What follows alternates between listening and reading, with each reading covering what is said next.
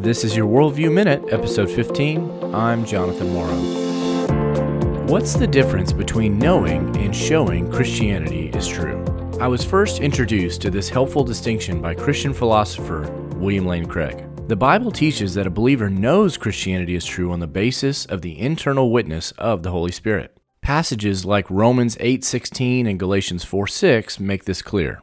When we become a follower of Jesus, God's Spirit then testifies to our spirit that we are His children. In other words, God lets us know directly, without spoken or written words, that we belong to Him, that Jesus Christ has forgiven our sins, and that we have been reconciled to God. This is a kind of rational testimony because the Holy Spirit is a person, and this is how you know that Christianity is true.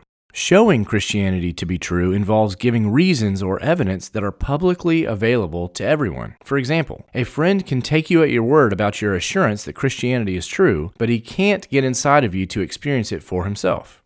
The task of showing Christianity to be true is often called apologetics.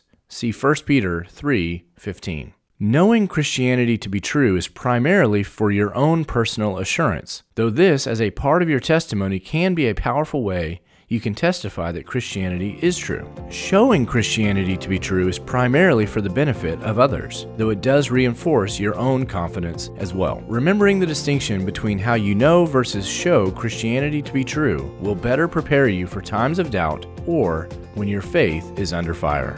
Find more resources to help the next generation build a lasting faith at jonathan morrow dot org. This has been your Worldview Minute.